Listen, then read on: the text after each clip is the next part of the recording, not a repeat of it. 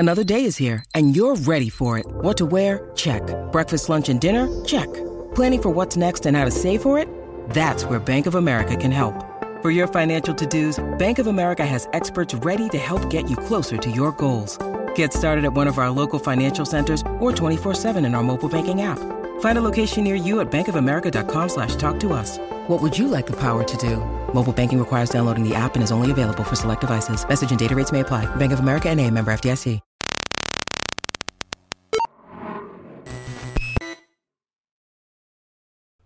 Hey guys, E C R G here, back with another episode. Today we're going to be talking about S D V, Source Document Verification. Or if this is the first of this series that you're watching, this is going to be about a two or three video series. The first one was about S D R, Source Document Review. This one's about Source Document Verification, or, or oftentimes called Source Data Verification. I've seen both. Um, but there's a key difference here. So when we talked about an S D R, source document review is about going through the source documents and reviewing any discrepancies you see between the source documents. So looking at the adverse events log, looking at the uh, concomitant med- medications log or ConMed log, making sure they match up, making sure physician's notes matches up with what the patient is reporting, any of those side effects they're reporting, making sure it all matches up and cross-referencing again and again and again. That's S D R. But source document review is, is really the process of making sure that the source document data has been entered correctly into the C R F, which is basically your E D C, your electronic data capture system. Commonly, Medidata Rave is a common one that people use.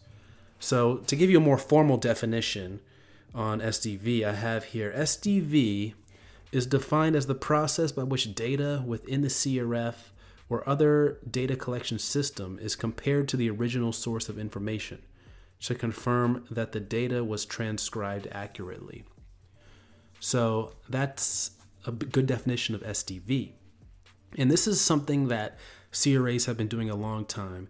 This is what C R As primarily do when they go on site. This is one of the most important things, making sure that the data is entered correctly into the electronic data capture system.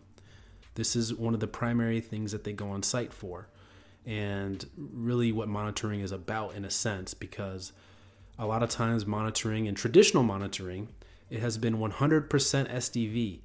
Every data collection point must be verified by the C R A when they go on site. But now with risk-based monitoring, and if you don't know a lot about that, you can check out our videos on risk-based monitoring. But with risk-based monitoring, they're going to be looking at data at uh, profiles of the site to see how they are with data entry and those key, those key uh, selection criteria, and really deciding how much of their data they're going to source data verify. So is it going to be seventy-five percent, eighty percent? Uh, you know, if they're a really, really good site, it could be even less than that. But if they're a really bad site, they're going to want more monitoring visits and more of the data to be verified. So that's risk-based monitoring in a nutshell. But, you know, that that's basically what source data verification is. It's a bread and butter task of what C R As do. But what I, like I was saying in the S D R video, the source document review video, is S D R is something that really should be done first, because you want to make sure that the data is entered into the C R F correctly by the study coordinator, or that they're making they're making sure that they're uh, collecting the data accurately and they're writing it down. And now one, one thing that you want to check for as a C R A is you want to make sure that when you're doing S D V, that you are looking at the original source. You're not looking at, because sometimes this, the uh, study coordinators will make their own source sheets, which is a summary from all of the printouts. So if you got an E K G printout, if you got a so you know mammogram printout, I'm just naming stuff, naming tests, lab printout, whatever. They'll make a sheet uh, that summarizes all of that, and that they will write down the information and then use that to enter the data into the C R F. Or whatever it is. There's there's oftentimes like these little cheat sheets that they make, or maybe the sponsor makes them too for them to easily record that data. But as a C R A, you want to make sure that you're going to the original data. So you want to make sure you're going to that E K G printout. You want to make sure that you're going to that lab printout and verifying that data yourself from the original printout. It's basically like you want to hear it from the horse's mouth type of situation. You don't want to you don't want to hear information through somebody else through somebody else. It's the same type of thing with source document verification. You want to verify the data from the original source. So that's something to keep in mind. And once again, this is this is something that could be a little confusing if you've never been on site before or seen what source data looks like.